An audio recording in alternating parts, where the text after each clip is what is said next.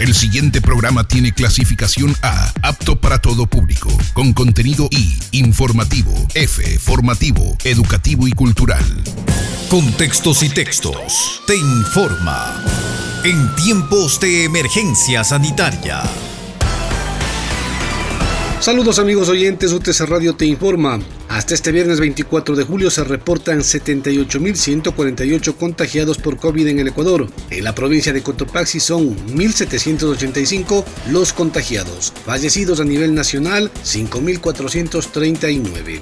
En otro orden de la información, en el Ecuador esta jornada se experimenta la denominada huelga virtual educativa, acción impulsada por un sector de docentes universitarios y respaldada por agremiaciones como el Frente de Defensa de Trabajadores Públicos, en demanda del pago puntual de sus salarios. Cambiamos de eje informativo para contarles que Quito en las últimas 24 horas pasó a ser la ciudad del Ecuador con más casos de COVID confirmados. Sin embargo, para el ministro de Salud, Juan Carlos Ceballos, la situación es crítica, pero está controlada, reportó para Contextos y Textos Fernando Salme.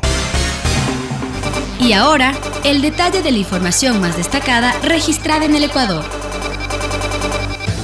Saludos amigos oyentes, UTC Radio te informa. Quito es la ciudad del país con más contagios por coronavirus. Quito superó a Guayaquil en contagios por COVID-19 y se convirtió en la ciudad del Ecuador con más casos confirmados. Según el último reporte del Ministerio de Salud, la capital registra 112 infectados más que el puerto principal. De tal forma, desde el 29 de febrero hasta el día de ayer, la cifra de contagiados en Quito alcanzó las 11.900 personas. En el caso de Guayaquil, los pacientes con el virus llegaron a 11.788. Las parroquias con más casos confirmados son Chillogallo, Guamaní y Belisario Quevedo. El incremento de casos provocó un colapso en el sistema de salud público. Además, en las últimas semanas se reportó el fallecimiento de personas en espacios públicos por aparente COVID-19. Por su parte, las autoridades de la cartera de salud han aceptado que enfrentan limitantes como la falta de personal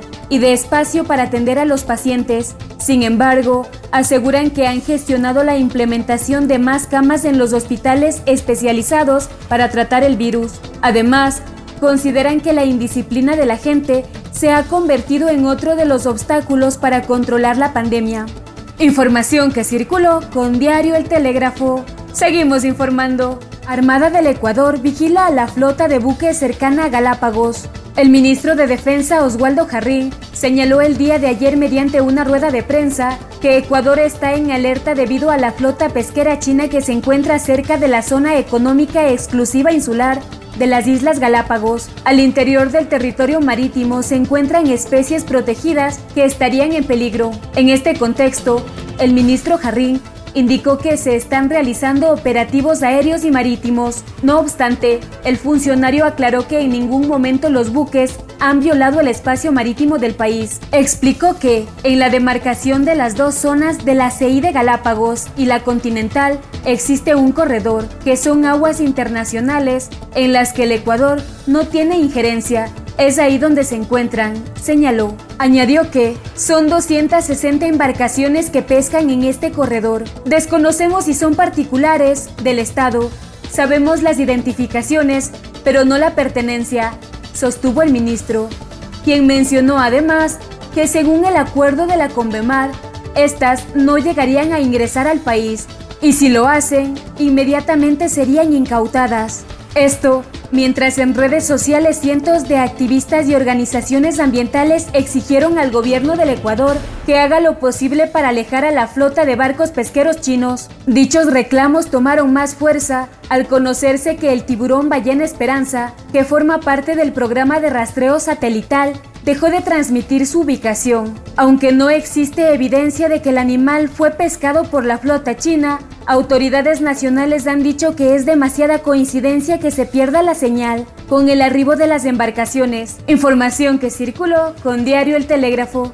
Continuamos con la información. COE Nacional estableció cambios en las restricciones de 14 provincias, un nuevo horario de toque de queda y la prohibición de realizar reuniones sociales de hasta 25 personas rigen en 14 provincias del país. Esto debido a las nuevas resoluciones del Comité de Operaciones de Emergencia Nacional, emitido el pasado miércoles. Los nuevos lineamientos empezaron a aplicarse desde el día de ayer en Pichincha, Esmeraldas, Carchi, Imbabura, Santo Domingo de los Áchilas, Cotopaxi, Tungurahua, Chimborazo, Bolívar, Cañar, Azuay, Loja, Morona Santiago y Zamora Chinchipe. En dichos cantones se extendió el toque de queda desde las 21 horas hasta las 5 horas, así como la prohibición de realizar reuniones, mientras las demás medidas que se aplican para los sitios con el semáforo amarillo, como el aforo en los locales comerciales, no han variado. Nota tomada de Diario El Comercio. Más información. Ministerio de Educación entregó los lineamientos para planteles particulares y fiscomisionales. El Ministerio de Educación dio a conocer mediante un comunicado los lineamientos para el sistema educativo tanto de las instituciones particulares como fiscomisionales para la adquisición de textos, útiles escolares y uniforme del régimen Costa y Galápagos en el periodo lectivo 2020-2021. Entre las prohibiciones establecidas en el comunicado del Ministerio de Educación se encuentra la compra de nuevos libros, uniformes, equipos tecnológicos. Además, recomienda el uso de materiales educativos del año anterior. En relación a los estudiantes de Bachillerato General Unificado, se priorizará los textos escolares en concordancia con las ofertas educativas de las instituciones. Además, se menciona que todas las instituciones educativas que incurran en una o más de las prohibiciones establecidas en la Ley Orgánica de Educación Intercultural y demás normas vigentes se le iniciará los procesos administrativos sancionatorios correspondientes. Finalizó el escrito. Información tomada de Pichincha Universal. Más información. Consejeras del Consejo de Participación Ciudadana y Control Social pidieron juicio político contra Cristian Cruz. La vicepresidenta del Consejo de Participación Ciudadana y Control Social, Sofía Almeida, junto a las consejeras María Fernanda Rivadeneira e Ibeda Estupiñán ofrecieron una rueda de prensa el día de ayer. Almeida mencionó que con cinco votos a favor, el Pleno resolvió solicitar la renuncia de Cruz a la presidencia por su falta de probidad. Sin embargo, señaló que este mantendría su condición de consejero. En la sesión del organismo de control, se consideraron las pruebas presentadas por María Fernanda Rivadeneira quien acusó al funcionario de presuntamente adulterar documentos para obtener su carné de discapacidad en el 2009, por lo cual, dentro de la resolución se acordó que estos documentos serán emitidos a la Asamblea, Fiscalía, Presidencia de la República y a la Secretaría de Transparencia y Lucha contra la Corrupción del propio Consejo de Participación Ciudadana, que investiga la supuesta red de corrupción en el otorgamiento de carnés de discapacidad. Información que circuló con Diario El Comercio. Para contextos y textos, reportó Silvia Vega.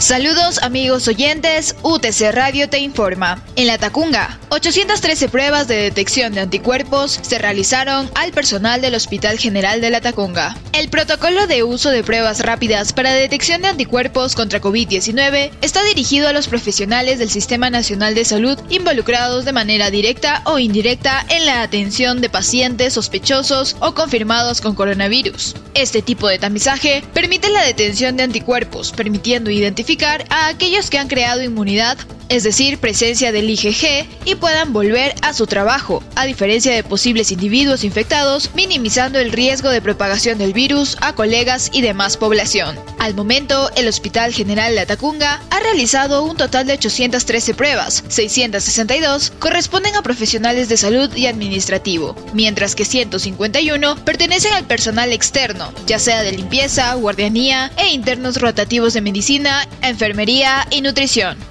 Proceso que se llevó a cabo desde el viernes 3 de julio hasta el 17 de julio del presente año. Se han reportado un total de 740 pruebas no reactivas, es decir, con ausencia de enfermedad, 70 con IgG reactivo e IgM no reactivo, interpretando que son inmunes o con infección pasada y curada y tres personas con IgM reactivo e IgG positivo con indicio temprano de la enfermedad. Es importante mencionar que las 70 personas con IgG reactivo son personas que pasaron la enfermedad y se encuentran reintegrados a sus puestos de trabajo con total normalidad, junto a los 740 funcionarios cuyos resultados son no reactivos. Y las tres personas que resultaron con IgM reactiva son profesionales que no están en atención directa a pacientes COVID-19 y que bajo previa asesoría del resultado se les tomó muestra para prueba confirmatoria de PCR y se encuentran cumpliendo aislamiento domiciliario preventivo a espera del resultado con su respectivo monitoreo y seguimiento a su estado de salud físico y mental.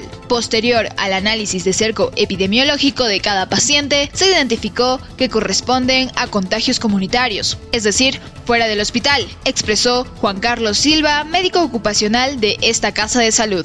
Fuente, La Gaceta. Más información en Ambato. Trabajadores de la salud con preocupaciones. Intranquilidad existe en los trabajadores de la salud de Tunguragua porque el hospital docente Ambato está al máximo de su capacidad en todas las áreas de COVID-19. La preocupación se dirige a que un personaje de la ciudadanía no acata los protocolos de bioseguridad, lo cual genera el crecimiento de los contagios y por ende provoca que la sala de contagios y la unidad de cuidados intensivos UCI estén llenas de pacientes. El secretario del sindicato Rodrigo Jordán pidió a la población a cuidarse de forma personal, caso contrario se pone en riesgo la vida. En cuanto al funcionamiento del laboratorio cuyos equipos fueron facilitados por la Universidad Técnica de Ambato en convenio con el Ministerio de Salud, es cuestión de pocos días para su apertura, por lo cual confía que en agosto entrará en servicio. En este punto destacó la colaboración del prefecto de Tunguragua, Manuel Caizabanda, para que el hospital docente cuente con diversidad de insumos. Fuente El Heraldo. Reportó para Contextos y Textos Alejandra Cela.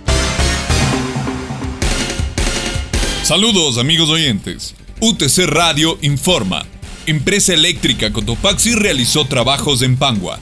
La empresa eléctrica Cotopaxi, el EPCO SA, a través de un comunicado de prensa, informó que ha invertido casi 170 mil dólares en la remodelación de redes en barrios rurales del Cantón Pangua en la provincia de Cotopaxi, beneficiando así a casi 23 mil habitantes, cuya actividad económica principal es la agricultura y la ganadería.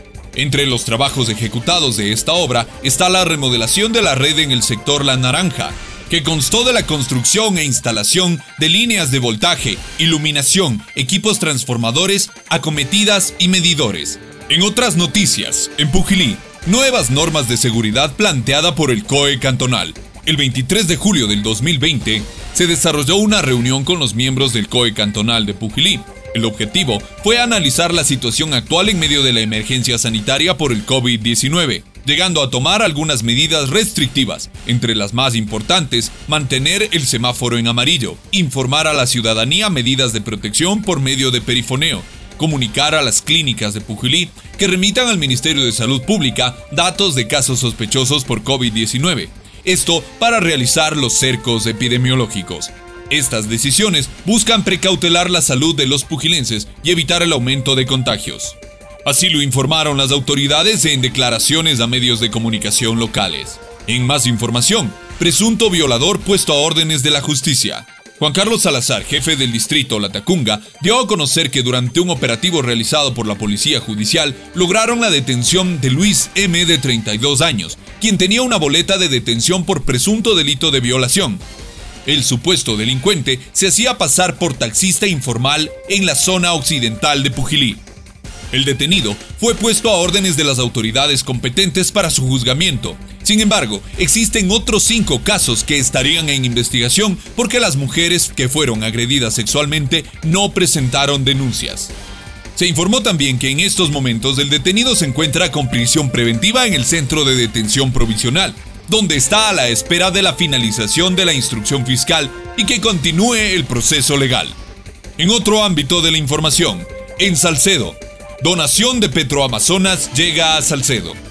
La mañana de este miércoles 22 de julio, una flota de ocho trailers llegó hasta Salcedo desde la ciudad amazónica Puerto Francisco de Orellana para desembarcar 226 tubos de acero que permitirán que los escenarios deportivos del cantón sean repotenciados con arcos, graderíos, cerramientos, viseras y otras construcciones complementarias.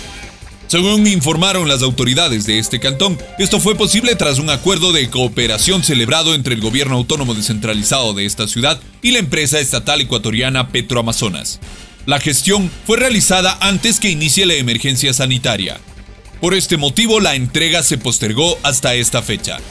Para finalizar este reporte, la Universidad Técnica de Cotopaxi invita a los profesionales a postularse en las maestrías de Electromecánica, Maestría en Desarrollo Local, Maestría en Lingüística aplicada al idioma inglés, Maestría en Administración de Empresas, Maestría en Sistemas de la Información, Maestría en Electricidad mención Sistemas Eléctricos de Potencia y Maestría en Educación Básica. El proceso de inscripción está habilitado en nuestra página web www.utc.edu.es para más información, puedes contactarte a través de nuestras redes sociales oficiales. Nos encuentras como Universidad Técnica de Cotopaxi en Facebook, Twitter e Instagram.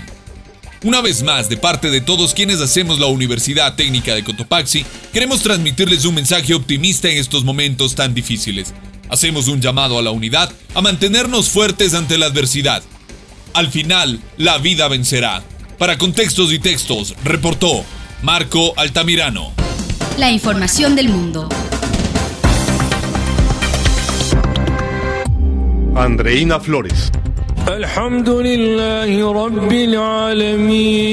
Es la voz del presidente turco Recep Tayyip Erdogan recitando un versículo del Corán para dar inicio a la primera plegaria musulmana en Santa Sofía, antigua basílica cristiana hecha museo en 1934 y ahora reconvertida en mezquita. Los fieles musulmanes lo consideran un triunfo, mientras la UNESCO ha protestado por este cambio, ya que Santa Sofía es patrimonio de la humanidad. Continúa el llamado FIFA Gate, el caso de corrupción que generó el arresto de siete altos dirigentes de la FIFA en 2015. Esta vez el fiscal general de Suiza, Michael Lober, presentó hoy su renuncia luego de ser señalado de sospechoso de complicidad con el presidente de la FIFA, Gianni Infantino. El fiscal suizo es señalado de mentir y obstaculizar investigaciones judiciales sobre su persona. China responde a Estados Unidos con la misma moneda. Este viernes ordenó el cierre del consulado de Estados Unidos en la ciudad de Chengdu, tres días después de que Washington decidiera cerrar el consulado chino en Houston bajo acusaciones de espionaje. El secretario de Estado norteamericano Mike Pompeo. Nuestro objetivo es que las amenazas del presidente Trump hacia la política de China queden claras y mi objetivo hoy es dejar claro lo que las amenazas chinas significan para nuestra economía, libertades y para el futuro de las democracias en todo el mundo. El mundo libre debe triunfar sobre esta nueva tiranía.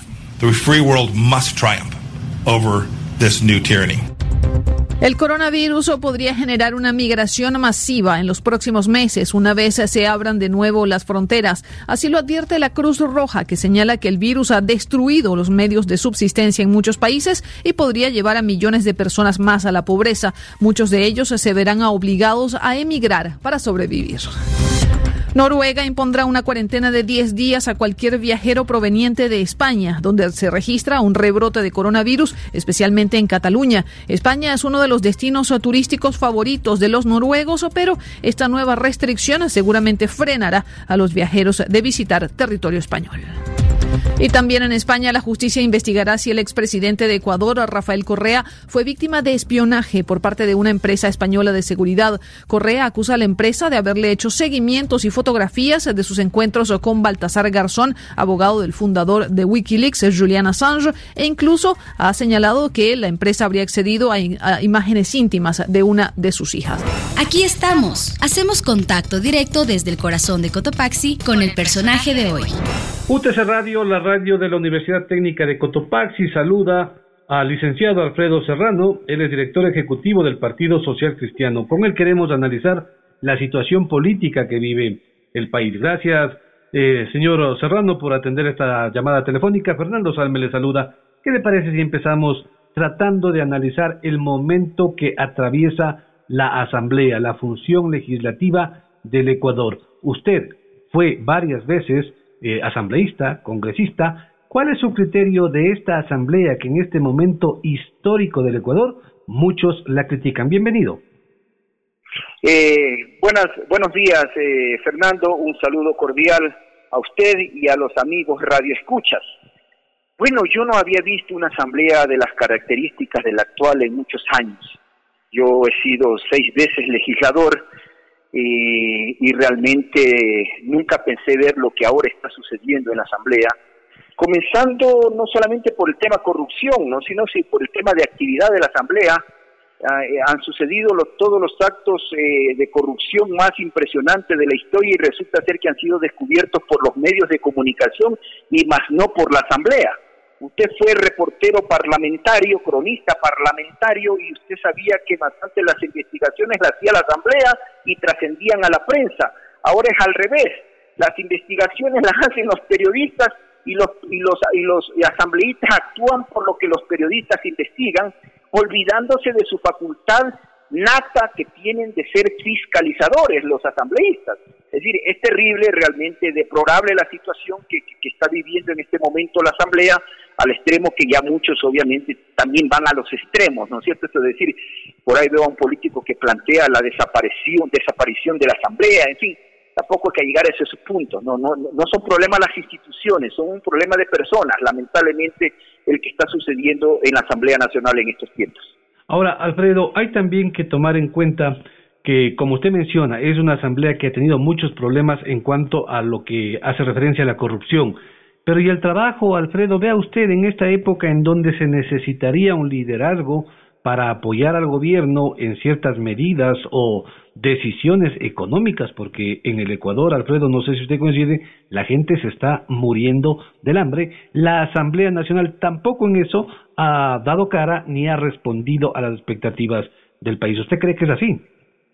Bueno, yo creo que no solamente la Asamblea no ha cumplido su rol, ahí en la Asamblea hay poquísimas excepciones que obviamente confirman la regla, pero el gobierno tampoco obviamente ha respondido o ha estado a la altura del problema. Así, definitivamente eh, el gobierno nos ha quedado debiendo, el gobierno no es culpable del virus, por supuesto que no es culpable el gobierno de que, tengamos la pandemia, pero la respuesta que hemos tenido por parte del gobierno, acuérdense en mi estado de excepción, el gobierno pues se convierte en el mandamás del país, lamentablemente su actitud ha sido, por decirlo menos, ineficaz, ineficiente y lamentablemente está corrupta. Y digo lamentablemente porque nunca pensé que que iba a haber gente, funcionarios públicos, aprovecharse de la, del dolor ajeno, aprovecharse de la salud para hacerse, llevarse los recursos del pueblo ecuatoriano.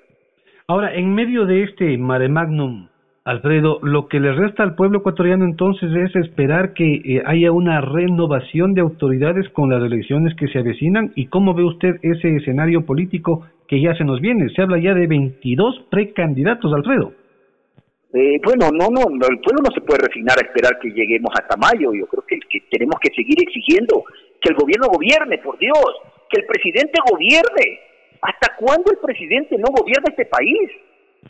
Es cierto que tiene problemas de orden de salud el presidente y así se lo eligió, pero caramba, el presidente eh, no estuvo al frente del país durante este gran problema. Ahora está saliendo el presidente a querer dar la cara, pero lamentablemente sin resolver los grandes problemas que, que enfrenta el país.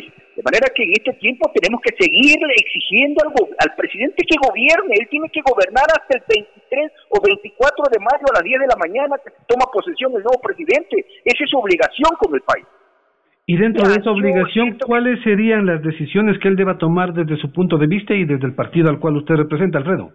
Bueno, lamentablemente ya tomó muchas decisiones equivocadas cuando, por ejemplo, prefirió pagar la deuda externa a los tenedores de bono antes que atender a los hospitales, antes que atender a la gente. Mire usted el sector público, este momento, ya estamos 23, 23 de julio y no cobran el mes de junio.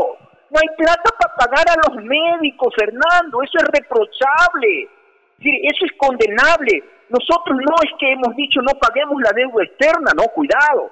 Nuestra tesis fue clara, había que diferir esos pagos, pero primero había que atender la pandemia en el Ecuador, había que atender los hospitales para que la gente no se muera, había que dotarlo de suficiente equipamiento médico y de suficiente equipamiento humano, pero lamentablemente no hubo recursos en el Estado porque el ministro de Finanzas, que por cierto está llamado a juicio político, nuestro partido es uno de los interpelantes, prefirió llegar a un arreglo con los tenedores de la deuda, con los bonistas, y pagarles a ellos antes que atender la pandemia.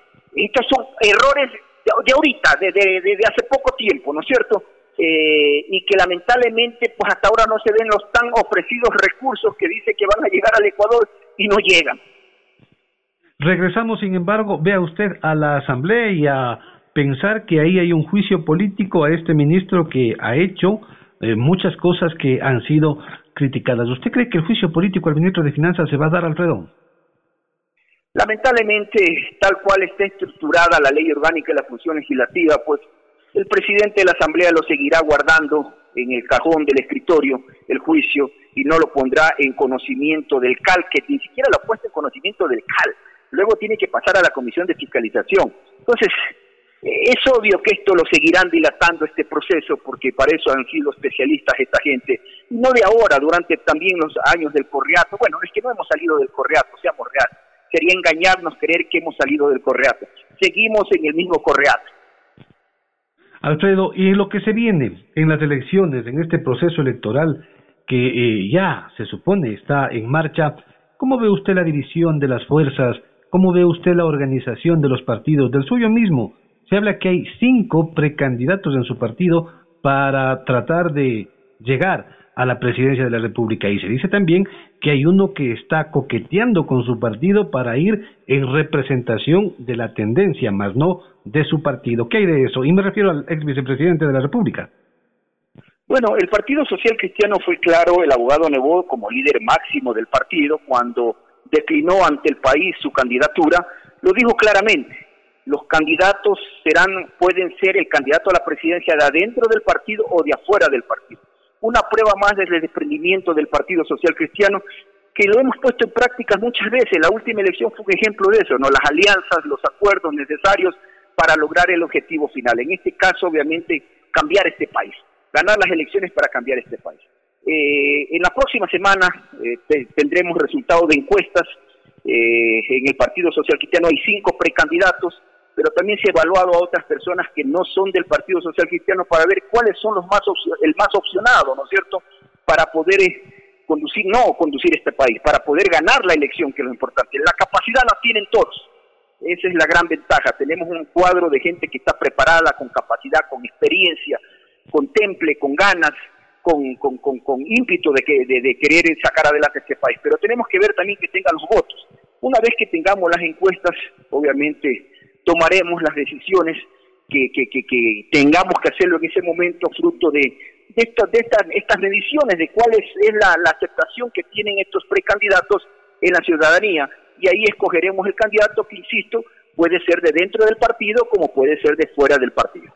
Y si hablamos de este tipo de alianzas, se podría decir, eh, ¿podrían representar ustedes a la tendencia, esta tendencia de derecha, eh, a la cual ustedes pertenecen, porque por ahí está, por ejemplo, el señor Lazo, el señor Novoa, que también ha dicho que va, el señor Romero, todos ellos de la misma tendencia, serían cuatro posibles contendores que lo que harían es disipar el voto y no acumular el voto. ¿Han pensado ustedes a lo mejor en una gran alianza de la derecha como ha pasado en otros países?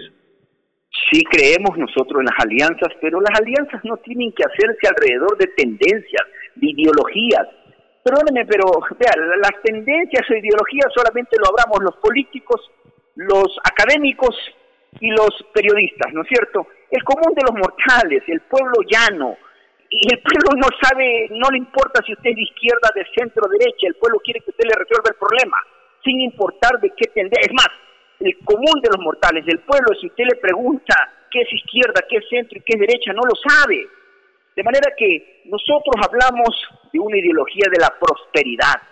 El que quiere enmancarse con nosotros, subirse eh, conjuntamente con nosotros en la prosperidad de este país para sacarlo adelante, ese será bienvenido y ojalá podamos hacer una alianza grande en ese sentido y que conduzca la alianza en las próximas elecciones el que mayor oportunidades, el que mayor chance tenga de ganar en base obviamente a un estudio cualitativo y cuantitativo que se tiene que hacer eh, eh, en el país, ¿no es cierto?, de las encuestas, llamémoslo así. Y entonces en función de eso se tendrá que decidir, pero siempre pensando en esto, la prosperidad del país, cómo sacar al país adelante. Y, nosotros no le vamos a vender. En la última campaña yo recorrí medio Ecuador conjuntamente con el abogado Nebot y justamente le vendimos esto al país. Le dijimos, le hablamos de la ideología de la prosperidad, que no es más que sacar al país adelante con el trabajo de su gente, creando condiciones desde el gobierno para mejorar la vida de los ecuatorianos. Y eso, por eso votamos, por eso somos la primera fuerza política del país, por eso ganamos las elecciones del 2019. Y eso es lo que queremos poner en práctica en este nuevo proceso. Sin que eso signifique, no estamos diciendo, póngase en alrededor nuestro, el candidato es nuestro. No, no, no. Eh, el candidato será el que diga las encuestas. Ese es el desprendimiento del Partido Social Cristiano en este proceso. Pero hablando de tendencias o de ideologías, por ejemplo, no se podría pensar en una dupla que diga Nebot Nicolás Riza, ¿no es cierto? O algo así como eh, Lazo y Yacu Pérez. Entonces, y cada uno en su andarivel, eh, eh, señor Serrano. Bueno, el abogado Nebot, usted sabe, pese a estar primero en tres encuestas grandes del país, encuestadoras, obviamente él no, no va a ser candidato Claro, pero era solamente por mencionarnos la tendencia. Sí, pero obviamente eso le, insisto, serán los números los que nos van a decir, ¿no es cierto? Es decir, hay unos que creen que la única forma de sacar este país es clavándole impuestos al pueblo ecuatoriano. Nosotros somos aquellos que creemos que hay que bajarle impuestos al pueblo ecuatoriano para que se produzca más, para generar más, más ventas. Y si usted vende, si, si, vende más, obviamente va a haber más compradores y va a recaudar más impuestos decir, esas son más bien las propuestas nuestras, ¿no es cierto? Que, nadie le meta la plata al IES, que, le devuelvan el IVA a las universidades, a las escuelas politécnicas, a los municipios, es decir, para que llegue la obra, la obra genere empleo. Incluso acuérdense que vamos a apoyar, porque no es, no es nuestra la consulta popular, es de un, de un, de un colectivo ciudadano, varios colectivos ciudadanos que se han unido y vamos a apoyar esa consulta. De manera que quienes vayan en esa línea, obviamente, serán parte de este proceso de cambio y de la prosperidad que nosotros llamamos. Pero Alfredo, ¿no ha pensado usted, no han pensado en el partido que si nos vamos o se van otra vez por los números, si la gente se va por los números, resulta que usted pone cualquier candidato, no solo para la presidencia, sino vea usted lo que ha pasado en la Asamblea, presentadoras de televisión, gente que hacía realities, La Roca, eh, bailarinas, eh, otra gente que, en fin, eh, acumula votos pero vea usted muy poco aporte para la democracia, para la construcción de un nuevo Ecuador. No eh, hay ese peligro cuando se piensa solamente en los votos. No, no necesariamente. Si usted primero, obviamente, usted primero tiene que ver las otras cualidades. Pues, ¿no? Usted primero califica su capacidad, su experiencia y luego sí, si tiene usted un contrincante al lado, van a la encuesta. Eso hicimos nosotros en la última elección, por ejemplo, e hicimos en las anteriores. Nuestro bloque, usted lo ve ahí, un bloque íntegro, con gente capaz, con gente preparada, 17 diputados social cristianos, que, que obviamente no, no, no están en ese grupo de, las bailarinas y de las presentadoras, no, un grupo capacitado, preparado y que está allí y, y, que han salido muy bien parados en este proceso, ¿no es cierto? No están involucrados en actos de corrupción ni de cosas por el estilo. De manera que si es un indicativo, mire, nosotros tenemos cinco candidatos a la presidencia de la República, dentro del partido, cinco precandidatos. Ambos, todos los cinco capacitados, todos los cinco preparados, todos los cinco con experiencia. Entonces, ¿cómo escojo entre los cinco? Muy simple, veamos quién tiene mayores opciones a votos. De manera que cualquiera de los cinco que salga electo entre ellos, sabemos que va a responder al gran desafío de dirigir este país. Porque ambos, porque insisto, todos cumplen con los requisitos de estar preparados para ejercer estas funciones. Se le fue ahí un ambos, señor Serrano. Parece que ya no son cinco, sino solo dos, ¿no? Pero bueno. No, no, son cinco, son cinco los candidatos, los dentro del partido, pero todavía hay fuera del partido, ¿no? Acuérdense que la, la puerta está abierta. Ya. Eh, agradeciéndole por su tiempo, Alfredo, y para finalizar, ¿confía usted en un proceso electoral que estaría regido por un consejo que ha sido duramente cuestionado? mientras exista, como existió en las elecciones del 2019, la participación de nosotros, de los actores políticos, que estamos en las mesas, que estamos de observadores, que estamos de vedores, así como los organismos internacionales, a mí no me preocupa esto, créame de verdad. El 2019 fue un ejemplo, las elecciones del 2019, tuvimos, no habíamos vivido eso en 10 años, Fernando, tuvimos amplio derecho a participar, a ser verdor del proceso electoral, de manera que desde ese punto de vista nosotros no nos preocupa. Alfredo Serrano, director ejecutivo del Partido Social Cristiano, aquí en UTC Radio. Hasta aquí la emisión especial de Contextos y Textos en tiempos de emergencia sanitaria.